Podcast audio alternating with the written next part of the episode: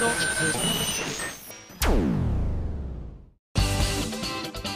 あさみのシンガーソングゲーマー。皆さんこんにちは。今井あさみの SSG 今回で第303回目を迎えました。そして、えーもうすでに各所で発表されていることかとは思いますけれども皆さんびっくりされた方もいらっしゃるんじゃないでしょうか。2大びっくり発表がありましたね。私もびっくりしました。前々からちょっとお話自体は聞いてたんですけれどもあの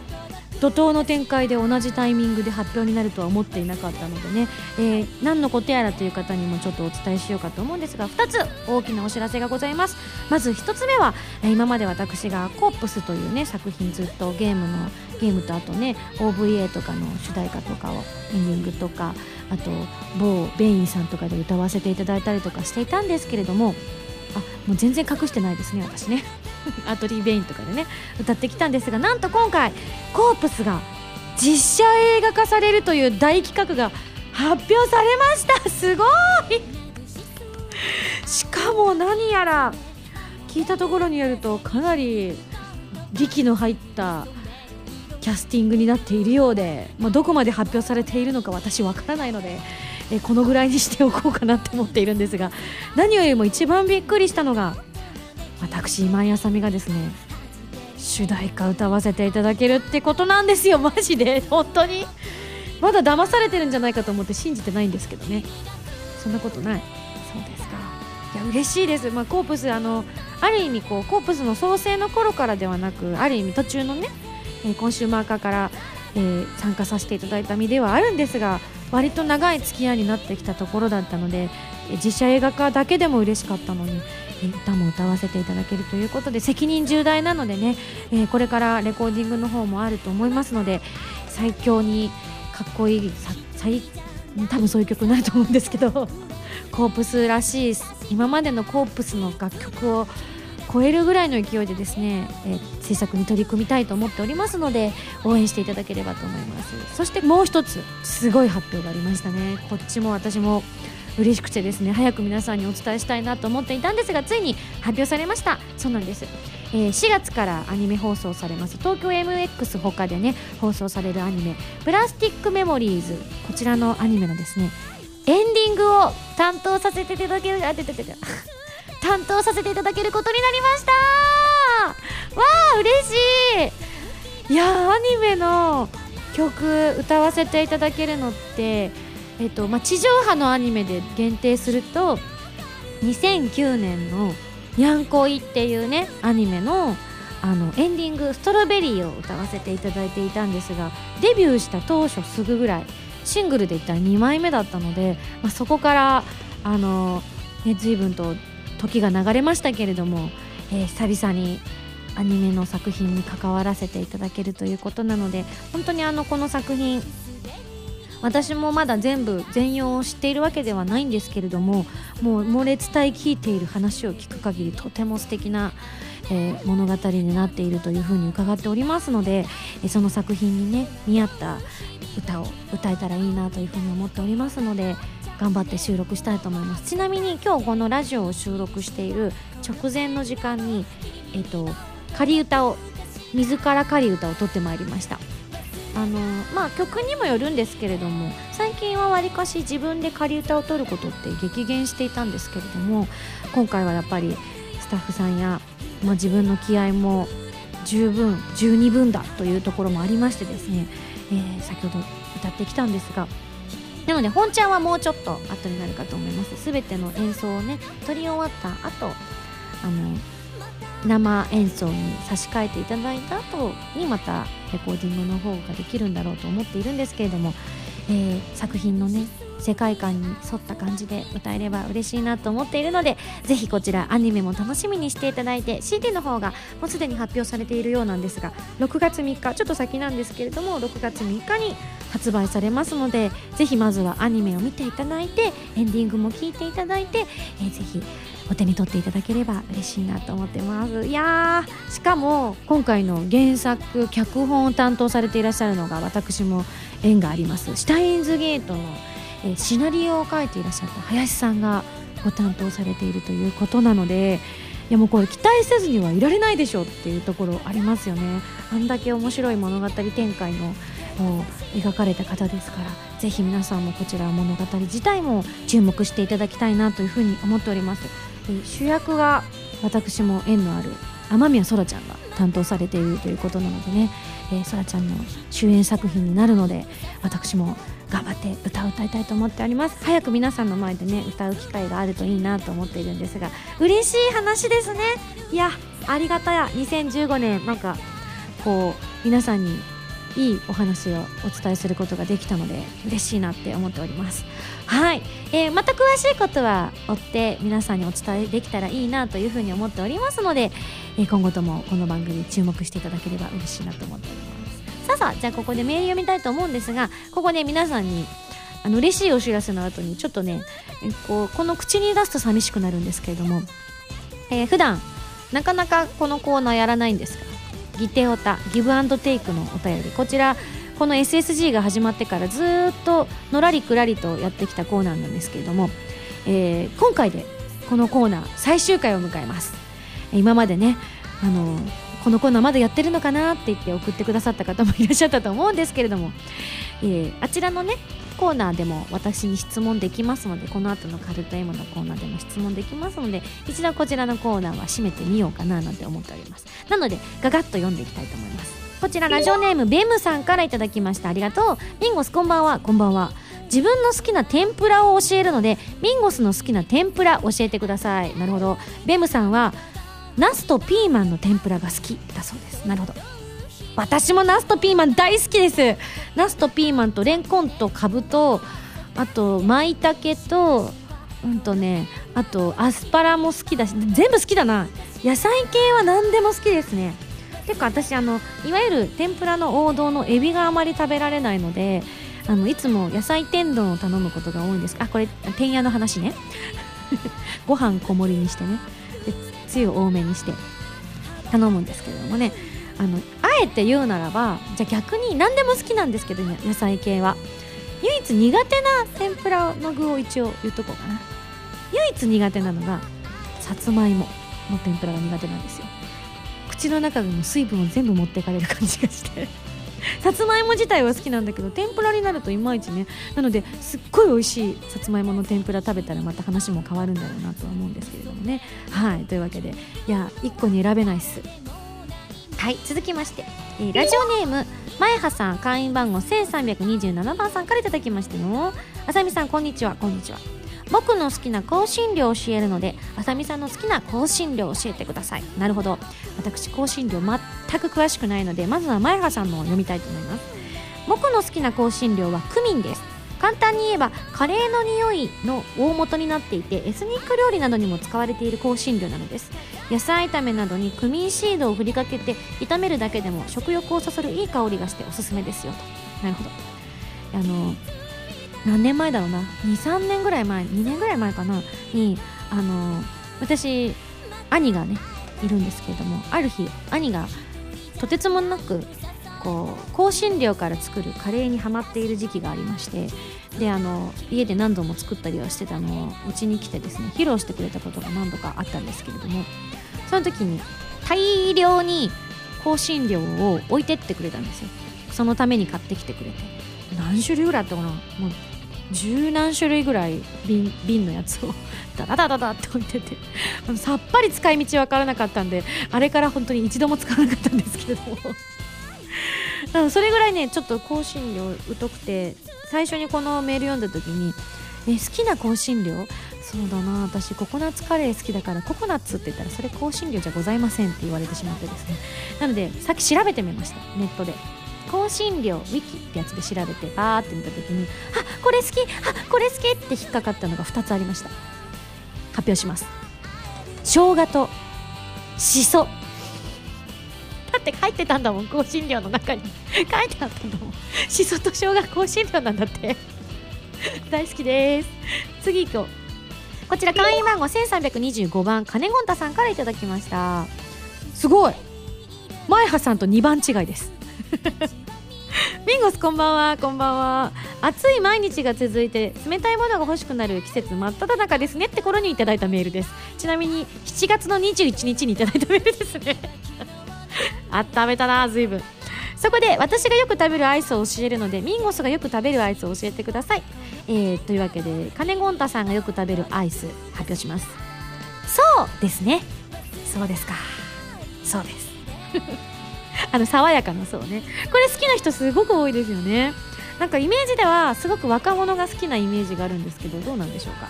えー、シャリシャリした食感にすっきりとした味のバニラの味が好きです。風呂上がりとかに食べると最高ですよね。結構溶けるのが早いのでテレビとか夢中になって見ていると気がつけば溶けていたこともよくありますよ。ということでいただいたんですが私の大好きなアイスお教えしましょう。チョコモナカジャンボです。ちょっと音程違ったな。チョコモナカジャンボ。合ってるかな。大好きでたまらない。もういくつでも食べられちゃう。もう一個好きなアイスがあるんですけど多分これ多分昔ラジオで言ったことあると思うんですがコンデンスミルクの入ったモナカなんですがあの以前私が住んでいた近くにですねナチュラルローソンがあったんですが、まあ、近いっつってもちょっと離れてたんですけどわざわざその離れたロナチュラルローソンに買いに行くぐらい好きだったんですがある日そのお店がこう店構えを変えておりましてですねそれ以来ちょっと見かけていないんですがどうなんでしょう。だから詳しい情報がないんですがコンデンスミルクの入ったモナカ。この2つが2強ですね。はい。いや食べたくなってきたはい。次行きましょう。ラジオネームクラウンアネモネさんから頂いたメールです。ありがとう。ミンゴスこんばんは。こんばんは。ミンゴスが一度は飼ってみたい動物は何ですか？ちなみに私はアロワナを飼ってみたいです。魚ですね熱帯雨林とかにいそうななんか化石っぽい雰囲気の形した平べったい魚。知ってます？知ってます？高いんですよねあれ1匹ね。何十万とかしちゃうって聞いたことありますけれども。なるほど。水槽系ね。私水槽系はいいわ。あの子供の頃よく父が好きで魚飼ってたんですけれども。うん。なんだろう。私が餌をあげるとあげすぎちゃうみたいでよくデブらしてましたね、うん、なので決めました私。一度は飼ってみたいなと思っているもの。もの？生物。ティーカッププードル。言えた！言えたこれ？合ってる？プードル？ティーカッププードル合ってるかな？必ず私ティーカップヌードルって言っちゃって普通ですって必ず言われちゃうんですよ。ユミさんとかにも「あさみさんそれ普通です」って食べ物ですよって言われちゃうんであれっつって。プードルプードルのちっちゃいやつで大きくなっても1 5 6キロぐらいにしかならないんですって。ただしこれ夢です。あの一生飼えないと思っています。なぜならば本当に大きくならないっていうのもあって都会では大人気らしくしかも体も小さいのでたくさんいっぺんに赤ちゃんが産めないのかな？なのでそんなに世間に出回っていないということも含めましてなんとどんなに安くても100万超えです。ブリッポ、えー、先日麻布十番のペットショップにふらっと仕事の帰りに立ち寄ったんですけれどもうわかわいいと思って見て。なんて可愛いいんだ。一十百千万十万百万なんて可愛くないんだって心の中で叫んで帰りましたからね。超可愛いですけどね。いつか飼ってみたい気はしますが無理でしょうね。いやだって100万の生物をどう扱っていいか分かんないですよ。常になんかお座布団とかに置いてあげないといけないのかしらって思っちゃいますよね。自分に100万の価値ないわみたいに思っちゃいますから。はい続いてこちらアニキンさんからいただいたメールです。いきなりですが今井さんは自分のことを何系女子だと思っていますか、えー、私はスイーツラジオ大好き系男子です。スイーツラジオ大好き系男子。なるほど。スイーツだったら真壁さんとちょっとねタイマー張れるね。あの「うううまいぞ」みたいなこういう感じでいつも朝やってらっしゃいますからすっきりだったかなそうですねじゃああえて私は自分何系女子だと思っているかそうですねあえて言うならば面倒くさい系女子だと思っています多くは語りませんはい次ゆうたろうさんからいただいたメールです僕の好きな漫画を教えるのでミンゴスの好きな漫画を教えてくださいということでね、まあ、漫画のことは過去にもちょこちょこ話してきてはいるんですがゆうたろうさんの好きな漫画ということでこちらは「源くん物語」という漫画です。えー、早い話が現代版の「源氏物語」です。いろいろと勉強にもなるので僕は大好きですということでいただいたんですがこれ読んだことないんですよね。へえ源氏ではなく源くんってなってるんですね。気になります。ちょっと後で。チェックしてみようかな、えー、ちなみに私が好きな漫画まあ今までにも言ってて例えば「ジョジョ」とか「僕玉」とかはもう殿堂入りかなと思っているので今まであまり言っていないものにしようかなと思ったのでこちら私の高校から浪人生とあと大学生までぐらいの頃の心のバイブルだった本でございます、えー、山口みゆきさんの「フィーメンニーは歌う」というちょっとあの花嫁系の作品が出て白戦車系です。であのちょっと不思議なファンタジーみたいな感じで主人公の女の子が頭のいい女の子が全然こうクラスでクラスというか学年で勉強どんなに頑張っても1位の男の子にはかなわないあの不愛想な男っていうねその不愛想な男の子がめちゃめちゃね後々かっこよくなったりとかするんですけど 最高に面白くて大好きです。ね本当にまああの続編とかもあったりとかするのでぜひねあのまあ、ちょっと男子はあまりハマる系のものではないと思うんですけどもとにかく絵柄が大好きで最初。見る日っていうね可愛い女の子が出てきて当時よくあの私年賀状にイラストを真似て描いたものでございました。こちらおすすめでございます。心洗われる物語でございます。はい、やっぱり幼なじみはいいよねっていうね結論に私的には至るんですけれどもどうなんでしょうか。はい最後。SSG 会員番号321番しもやんさんから頂きました僕が最近見た夢の内容を教えるのでミンゴスが最近見た夢の内容を教えてくださいと。なるほど。って思って今思い出そうとしてるんですが一瞬思い出せなかったのでしもやんさんの読みたいと思います。僕は平日の12時過ぎに目が覚め大遅刻をするというある種心臓に悪い夢を見ました。実際は夢の中で起きていただけでその夢の恐ろしさに本当に目が覚めもう一度時計を見ると休日の8時前でした。今までに同じような夢を何度か見たことがあり結構ありきたりな夢なのかなと思っているのですがその度に慌てて飛び起き時計を見てホッとするという流れを繰り返していて未だになれることができません。ちなみにある夢占いでの遅刻する夢の意味というのを調べてみました。すると今あなたにチャンスが近づいているけどこのままではそのチャンスを逃してしまいますよという意味らしいんです。僕はあまり占いは信じない方なのですがこれは少し気になりましたということで下谷さん。なるほど。なるべくそのチャンスいいことは信じていくべきだと思うのでねがっつりチャンス掴んでいただきたいと思います。で今その喋りながら思い出してみたんですけれどもそうですね。私みたいにねこの間昼寝をしていた時の私の夢なんですけれどもケーキを買いに行くっていう夢だったんですよ。ケーキ屋さんにケーキを買いに行くであの紙を渡されて何を何個何を何個何時までにどこどこで買ってきてくださいっていう紙を渡されてそのお店を探すんですけれども探しても探してもどうしても見つからなくてでも何時までに行かないと売り切れちゃいますよって言われてるから一生懸命走るんだけどどうしても見つからなくて最終的には遠くの方にそのお店の明かりが見えるんですけども走っても走ってもそのお店に着かない着かない着かないなんでなんで？と思ってふって目を覚ますとちょうどその時あのテレビをつけっぱなしにして寝ていたんですけれどもあのとあるテレビの企画で、えー、売り切れまでにそのお店に行ってその何かが食べられるかっていう番組をやってたんですよ。だからうっすらその情報が脳に入ってきてそれで見てたんだろうなと思ってなんか1日で4店舗ぐらい売り切れ必須の食べ物を探すっていう番組だったんですよね。何時からプリンを売り出しているのでそれを時間までに行って一体何個残っているのか急いで渋滞だみたいな番組だったんですけど結構あの定期的にその番組やってるんですけれども私好きでたまに見るんですけれどもおそらくそれが脳に入ってきてたんだなっていう夢を見ましたね。はいというわけで、えー、ギテオタ久々に大量にご紹介しましたが今回で残念ながら最終回ということなので今後何か聞きたいことがあった時にはカルト M の方に送っていただきたいと思います。それでは次のコーナー行ってみましょう。どうぞ。カルト M このコーナーはリスナーさんから出題される今休みに関するカルトな問題を今休み自身が答えていくというコーナーです。早速いってみましょう。カルト M レベル1ハンドルネームデザイアさんからの問題です。ギリシャ神話に登場する神ミンゴース。どんな神？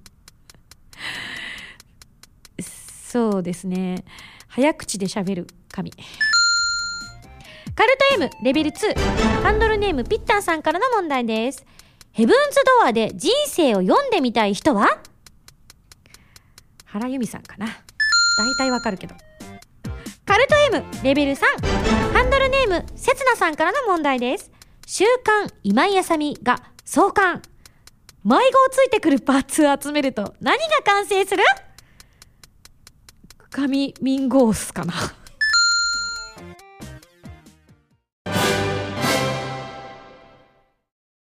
今井あさみの14枚目のシングル「ヴィーナスのハルモニア」が好評発売中です。タイトルチューンの「ヴィーナスのハルモニア」は超次元アクション「ネプテューヌ U」のオープニング曲になっています。ネプテューヌコラボ版にはノワールボイスレターなどが初回生産特典には DLC コードも封入されています。皆さんぜひ聴いてみてくださいね。今井あさみの初のアコースティックアルバム「リトルレガシーが好評発売中です。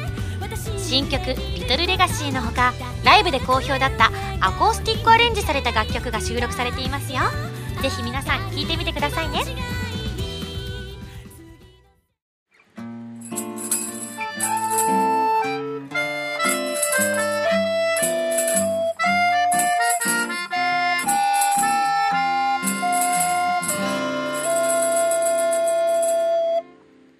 ファミセン。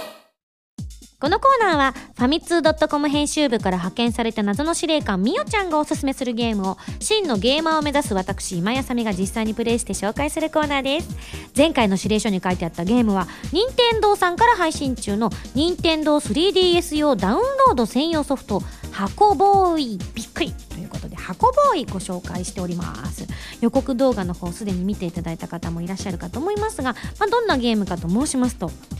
箱を使ったひらめきパズルアクションということであの主人公というかプレイヤーが動かすキャラクターも箱の形をしていて名前がキュービー、まあ、キュービックということでキュービーという名前なんですがこのキュービーを操作して箱をねえっ、と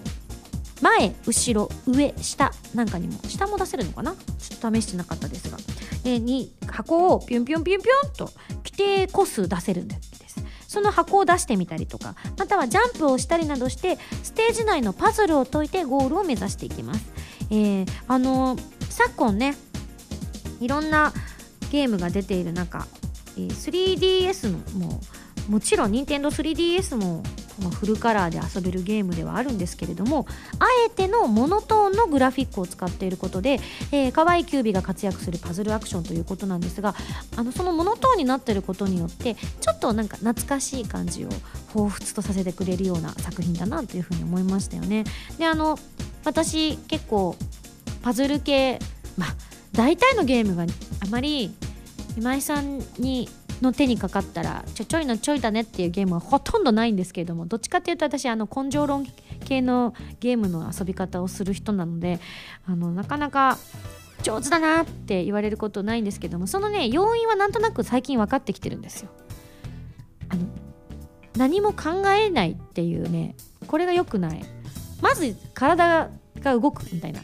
指を動かしてしまう。何も考えずにとりあえず進んでしまうっていうここがね最大の範囲かなって思ってるんですがそんなちょっとつ盲信型プレイヤーの私でもですねなんとなくポイポイポイって出してみてできることもあれば失敗してしまってありゃーっていうこともあるんですがこの機能とても便利です。なんとその今自分がいるパズルを解こうとしている直前からやり直せるクイックリトライという機能があってですね。あどうしよう。これじゃクリアできないよ。まずい。って積んだってなった時に L と R のボタンをペッて押すとですね。本当にその直前箱を出す直前にペッて戻ることができるのでなんかあのストレスが全くかからないゲームだなというふうに思いましたよね。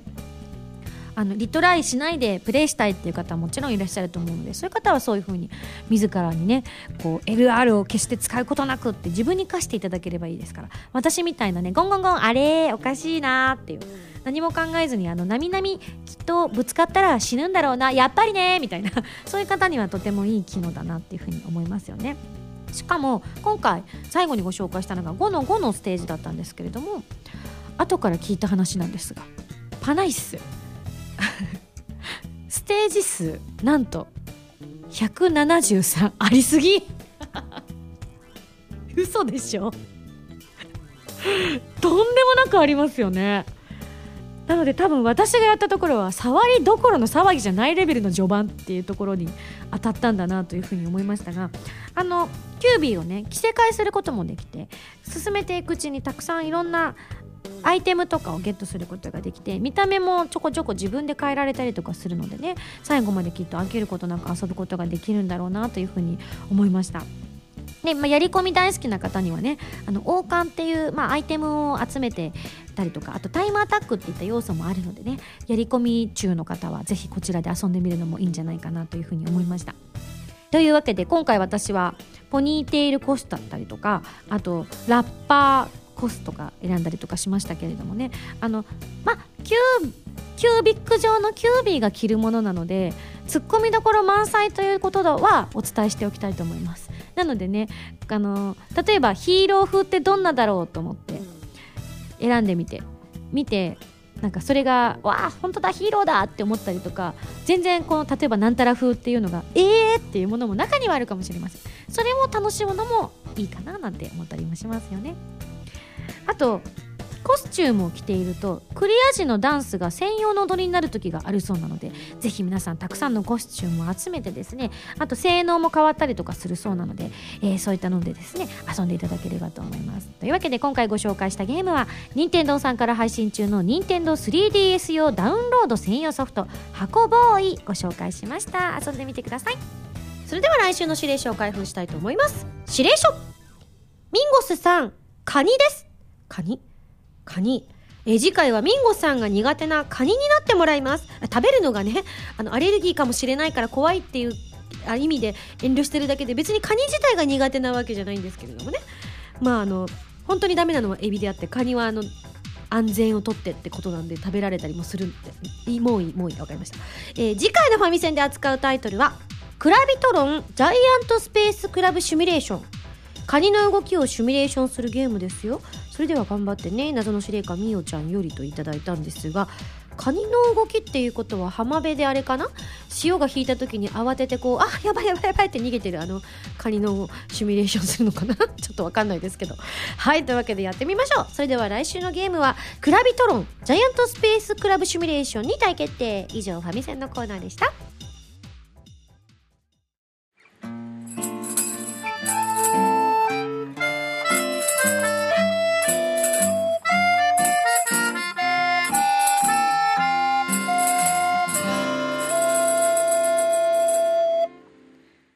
スだよお便りコーナーこのコーナーはお便りをご紹介していくコーナーでございます。早速こちら。ハンドルネームデザイアさんから頂いております。ありがとう。ミンゴスこんばんは。こんばんは。えミンゴスの母校明治大学で催される公開録音に参加できる運びになりました。おめでとう、え明治大学には知り合いや教え子が結構いるのでいろいろな意味でドキドキです。かっこ笑い。自分は SSG 登録は初参加になるのですが何かおすすめの楽しみ方などございましたら教えてほしいです。といただいております。結構今回あのご好評いただいたようで各所であのチケットを外れたなんていう方のお話を聞いたりしました。なのでねあのもちろんあの学生さん向け学生さんとかはチケットまだあったりするのかちょっとその辺はわからないんですけれども一般販売の方はもう、えー、かなりのご応募いただいたということで当落が出ているというふうに聞いておりますがおすすめの楽しみ方か。今回のでも登録今までとちょっと二味も三味も違うからな。私たちもねどうなるかわからないんですよ。なんて言ったって私の親友が一緒に出る登録っていうのは生まれて初めて当たり前だ。ラジオにはねメグに一度来てもらってはいるんですけれども。でメグのラジオに私がちょろっとねあの出たりとかっていうことはあったんですけれども。一体どんな感じになるのか。つい先日メグからメールが来まして。でそろそろあの公開録音の方の準備ってどうなってるのかな？事前にミーティングとかするのかしら？ってメールが来て「ああ一応聞いておくねスタッフに。多分ないと思うけど」って言ったら笑ってましたけど。それぐらいですね。あの気負わずに。ただ内容はしっかりとお届けしたいと思っておりますので当たった方は楽しみにしていただいて来れなかった方や当たらなかった方などは公開録音ですのでそのうち放送で流れるかと思っておりますのでこちらも楽しみにしていただきたいと思います。あとちなみに私が今ドキドキしていること。えー、メグから聞いた話なんですけれどもあの私の学校の同期の明治大学文学部文学科演劇学専攻の友達が当たったのでくれそうです。久しぶりだよ会うの。めっちゃ久しぶり。何年ぶりだろう。超楽しみ。応募したんだと思って。メグの方がやっぱり私よりあの当時の友達とめちゃくちゃ連絡を取り合っているのでそういう連絡がメグに来たそうです。いやどどんな風にね大人になってるのかお互い確認し合いたいと思います。当たったんだ。っていうか聞いてくれてたんだこの番組と思って。ちょっとニヤニヤしちゃいましたけれども。嬉しいですね。厳正なる抽選の結果ですので皆様。だって私だって知らなかったもん。はいえー、続いてこちら。ラジオネーム新海さんから頂きました。今井さんスタッフの皆さんこんばんは。こんばんは。みよちゃん先日のゼルダニコ生お疲れ様でした。のんびりまったり昔感じていたいろんな気持ちをルリコさんと一緒に楽しめてよかったです。この番組でも取り上げられる日を楽しみに待ちたいと思います。ではということでみおちゃんにいろいろ聞こうと思ったんですがたった今席を外しましたね みおちゃん。いやでもゼルダ私もとある駅でポスター貼ってあるの見てめっちゃたぎりましたね。うわゼルダや新しいの出るんやと思ってね。もうやっぱね今回季節して任天堂さんのゲームを紹介している中のゼルダの話なんですけれどもめちゃめちゃ楽しみにしております。前回のゼルダもめちゃめちゃハマってやり込みましたのでなんか今回の「ゼルダ」はわりかしダークな話だよっていうのをみおちゃんが言ってました。この間なんかみおちゃんがゼルダのこそこそとね私に見えないようにね。まあそういうわけじゃないのかもしれないんですけども。こうお忙しい中ラジオを撮ったりもしているので本の構成のチェックをされていたのにチラって「ゼルダ」って文字が見えてそれだけでたぎりましたね。早く出ろと思って。ね。いやー本当にこの番組で取り上げられたらいいななんて思ってるんですが楽しみです。さあ最後。会員番号1648番。ハンドルネーム島オスカルさんから頂きました。ありがとう。えー、ミンゴスさんスタッフの皆さんこんにちは。なんかあの顔文字で「のし」みたいな可愛い鼻のプキってしたやつ。すごくすごく困っていることがあるのでメールしました。なるほど。自分は学校の部活動で陸上をやっているのですが学生さんかね。約3年ほど前から左膝を痛めているのです。あらららら。現在も治療を続けているのですがあらゆる治療法を試しても全く治らずレントゲンや MRI を取っても原因が分からず困っています。しょぼーんの顔文字。そろそろ肉体的にも精神的にも参っています。これは精神的な問題なのでしょうか。うーむっていう顔文字。これは私には解決できないメールを読んでしまった。私は運動部には所属していることはありましたけれどもどれもこれも部活やってますって言い切れるものだったかと言われたらそこまで言い切れるものではなかったというところもあるのでであの首をこきょってやってしまって病院に運ばれたこともありましたけれどもあのあなたの首の骨太いですねって先生に笑われて 私の首の骨体の割に太いんだっていうイメージがついたぐらいしかあまり怪我自体もしたことがなかったのでうーんわからないのですがだから詳しいことを言うことはできない。ただ精神的な問題ではないのじゃないでしょうか。膝が痛いならば。膝が何かしらのね悲鳴を上げているんだろうね。まあ陸上って言ったらいろんなね競技あるからなんだろう。トラック競技なのか幅跳びとかなのかマラソンなのか何なのかちょっとこのメールだけでは分かりませんが、うん、私に唯一できることといえば無理しないでっていうことぐらいですかね。うん精神的な問題かもしれない。よし。そういうことにしてみるか。そしたら治るかもしれない。じゃあ島オスカルさんに私が暗示をかけてみます。治るといいな。あなたの膝はもう治っているのです。大丈夫だよ。どうだ？すいません。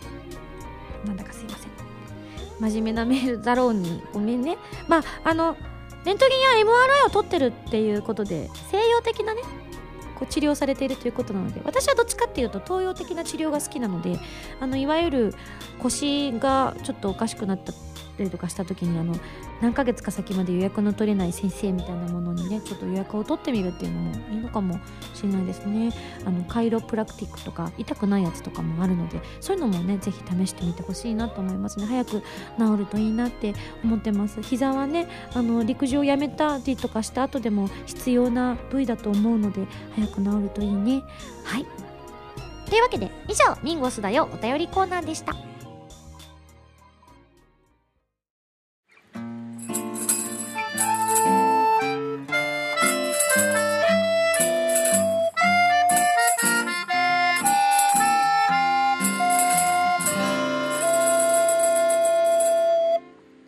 ミュージックパ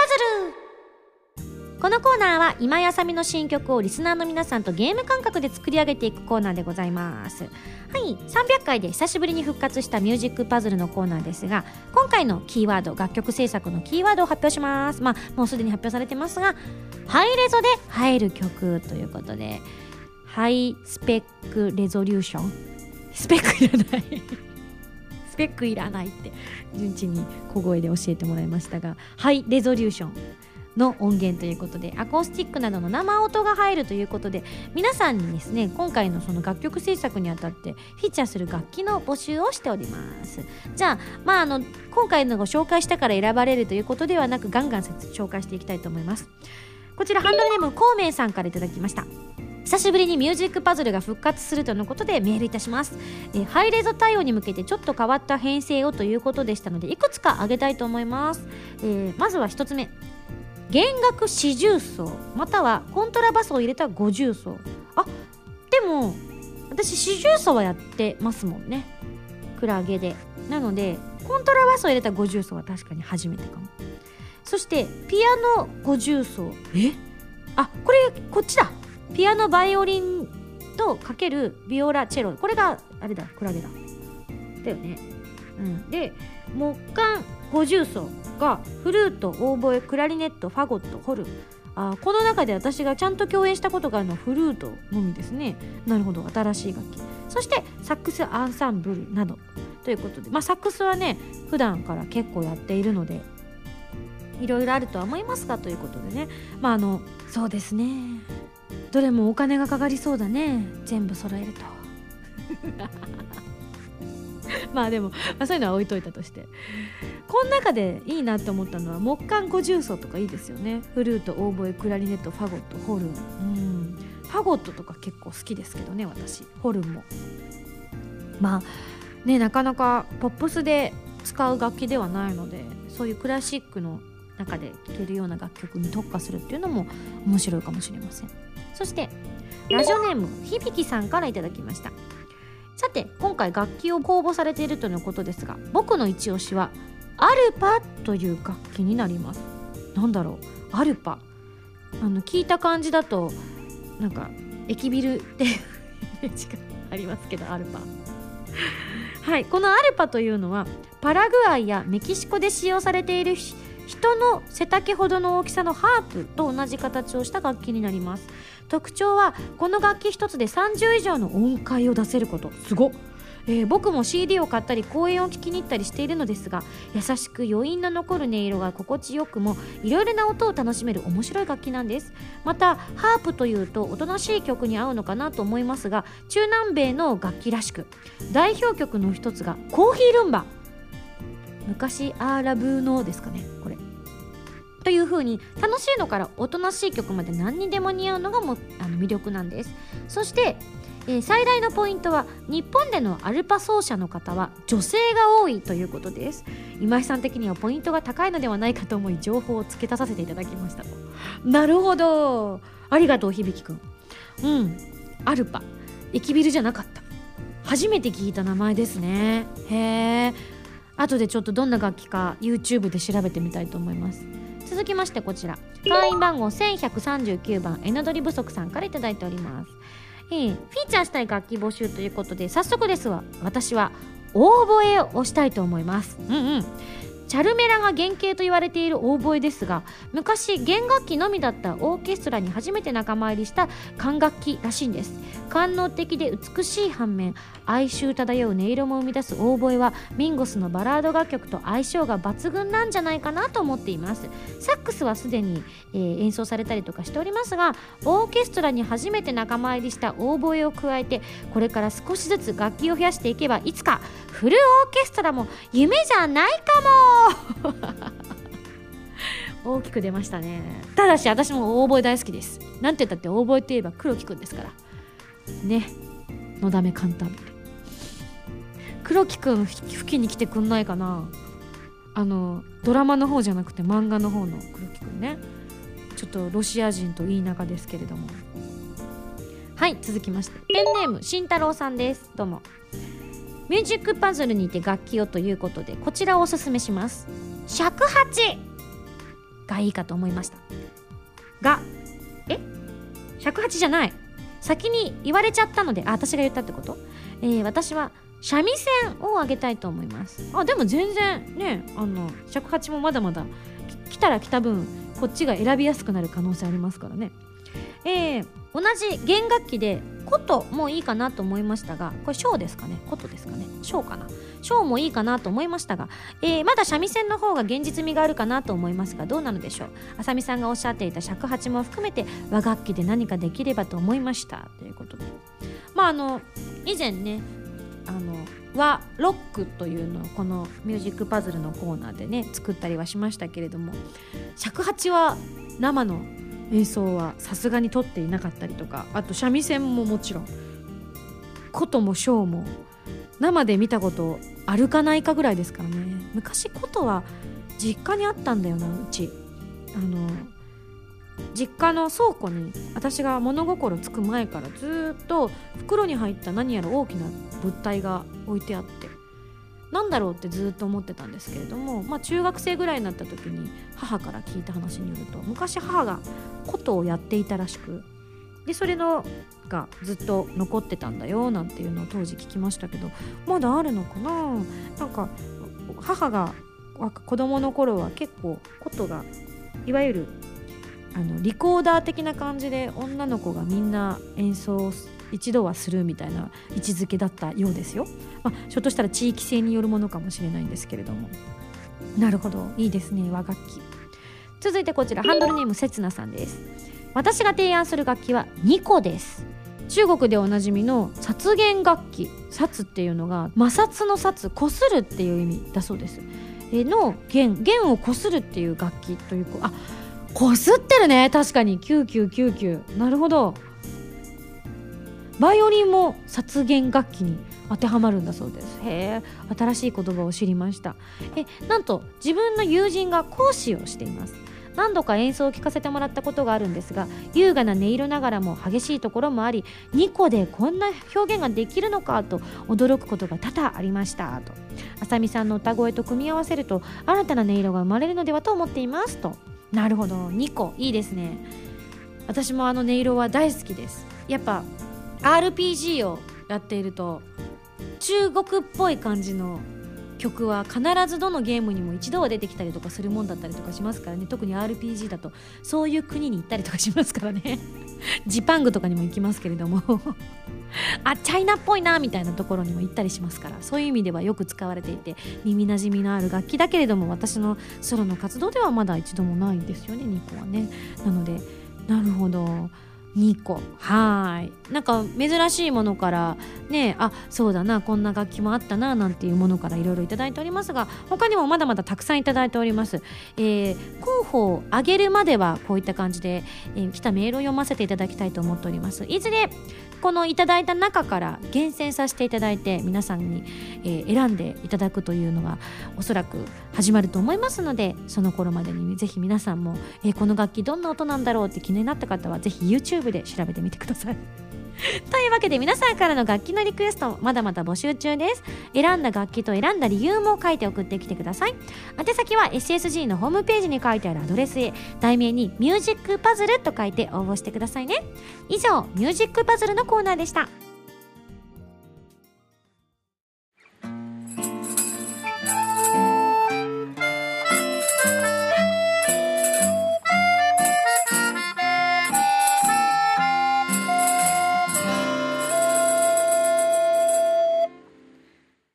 スミュージックプレイヤ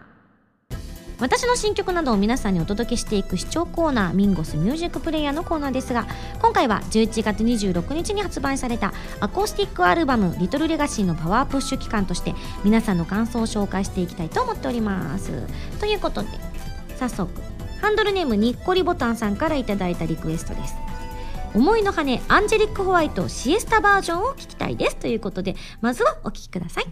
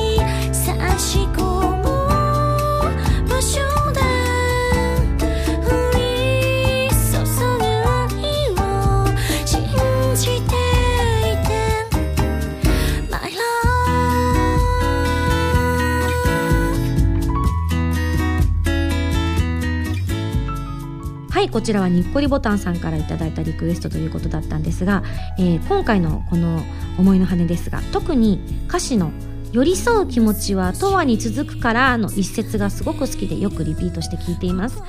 命と友情つながりをテーマにしたゲームの主題歌で原曲では不安ながらも大切な人を思う気持ちを高音域から入りテンポのある曲調で強く訴えかけるような感じでしたが今回のシエスタバージョンでは対照的にスローテンポでその思いを包み込むようなたくさんの光の中で優しく囁いているように感じさらにその囁きの中にも強い意志が感じられより一層原曲とは違う別の天使的な感じが増したように思ったんです。このシエスタとはスペイン語でお昼寝という意味のことですが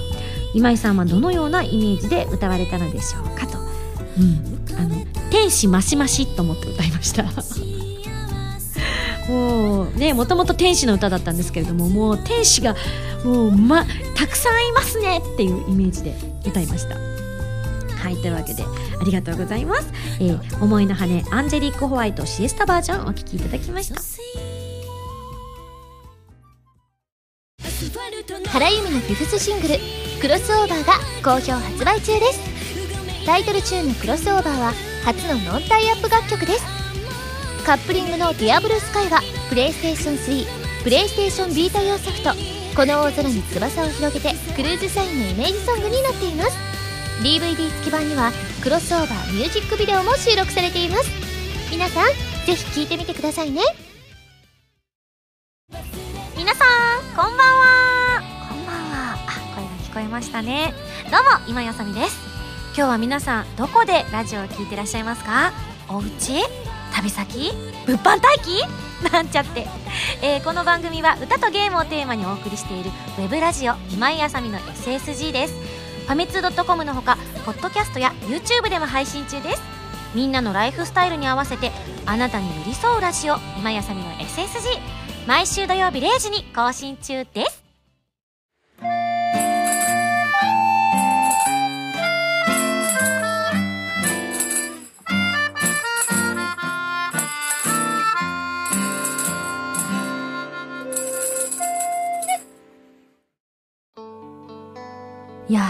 プニングにもね話しましたが嬉しい話題がドドンと一気に今週発表できてとてもとても嬉しく思っております、えー今回ね本当にあの特にあのプラスティックメモリーズの方はですね歌い手として参加させていただけるという形になっているので正直あのもう4月アニメだからそろそろ収録なんかもしているんだろうななんてね思ったりもするんですけれどもどうなんでしょう？ちょっと昨今の収録事情は私にはわからないものですから。はい。なのでね、えー素敵な作品になることを私も祈っておりますし多分このね座組とかスタッフ陣キャスト陣見てたら絶対面白い作品になるなというふうに確信しておりますので、えー私も早くアニメ始まってみたいなと思っております。そしてねコープスもケドウィン喜んでるだろうな。まさかね。自分たちがいわゆる同人から始めた作品がコンシューマ化されてその後アニメにもなってその後実写しかもね力の入った映画制作ということでもうどうしよう。ケドウィンの心臓が止まらないか心配。それぐらいね本当にありがたくも嬉しいお知らせでございました。こう本当に気持ちも引き締めて楽曲制作に取り掛かっていきたいと思っておりますので、えー歌い手今井として世の中に恥じないように頑張って今年もたくさん歌を歌えれば嬉しいなと思っております。なのでぜひ皆さんもこれからも私の音楽活動も応援していただければ嬉しいと思っております。はいというわけでここでお知らせもさせていただきたいと思います。アコースティックアルバム「リトルレガシー」絶賛発売中です。そして2014年の5月のバースデーライブの映像を収録したブルーレイ &DVD が絶賛発売中です。こちらも感想など送ってきてみてください。番組では皆さんからのメールを募集しております、えー各コーナー宛てに送っていただきたいと思っております。宛先は SSG のホームページに書いてあるアドレスから題名に各コーナータイトルを本文にハンドルネームとお名前を書いて送ってきてください。次回の配信は2015年3月7日土曜日となっています。おもう登録イベントの前日ですね。はい。ちょっと私もあの近づくにつれドキドキしてまいりましたけれども、えー大学の顔に泥を塗らないような素敵なイベントにできたらと 思っておりますが羽目もきちんと外しつついいイベントになることをね私も頑張りたいと思います。それではまた来週土曜日に一緒に SSG しちゃいましょう。お相手は今井あさみでした。バイバイ。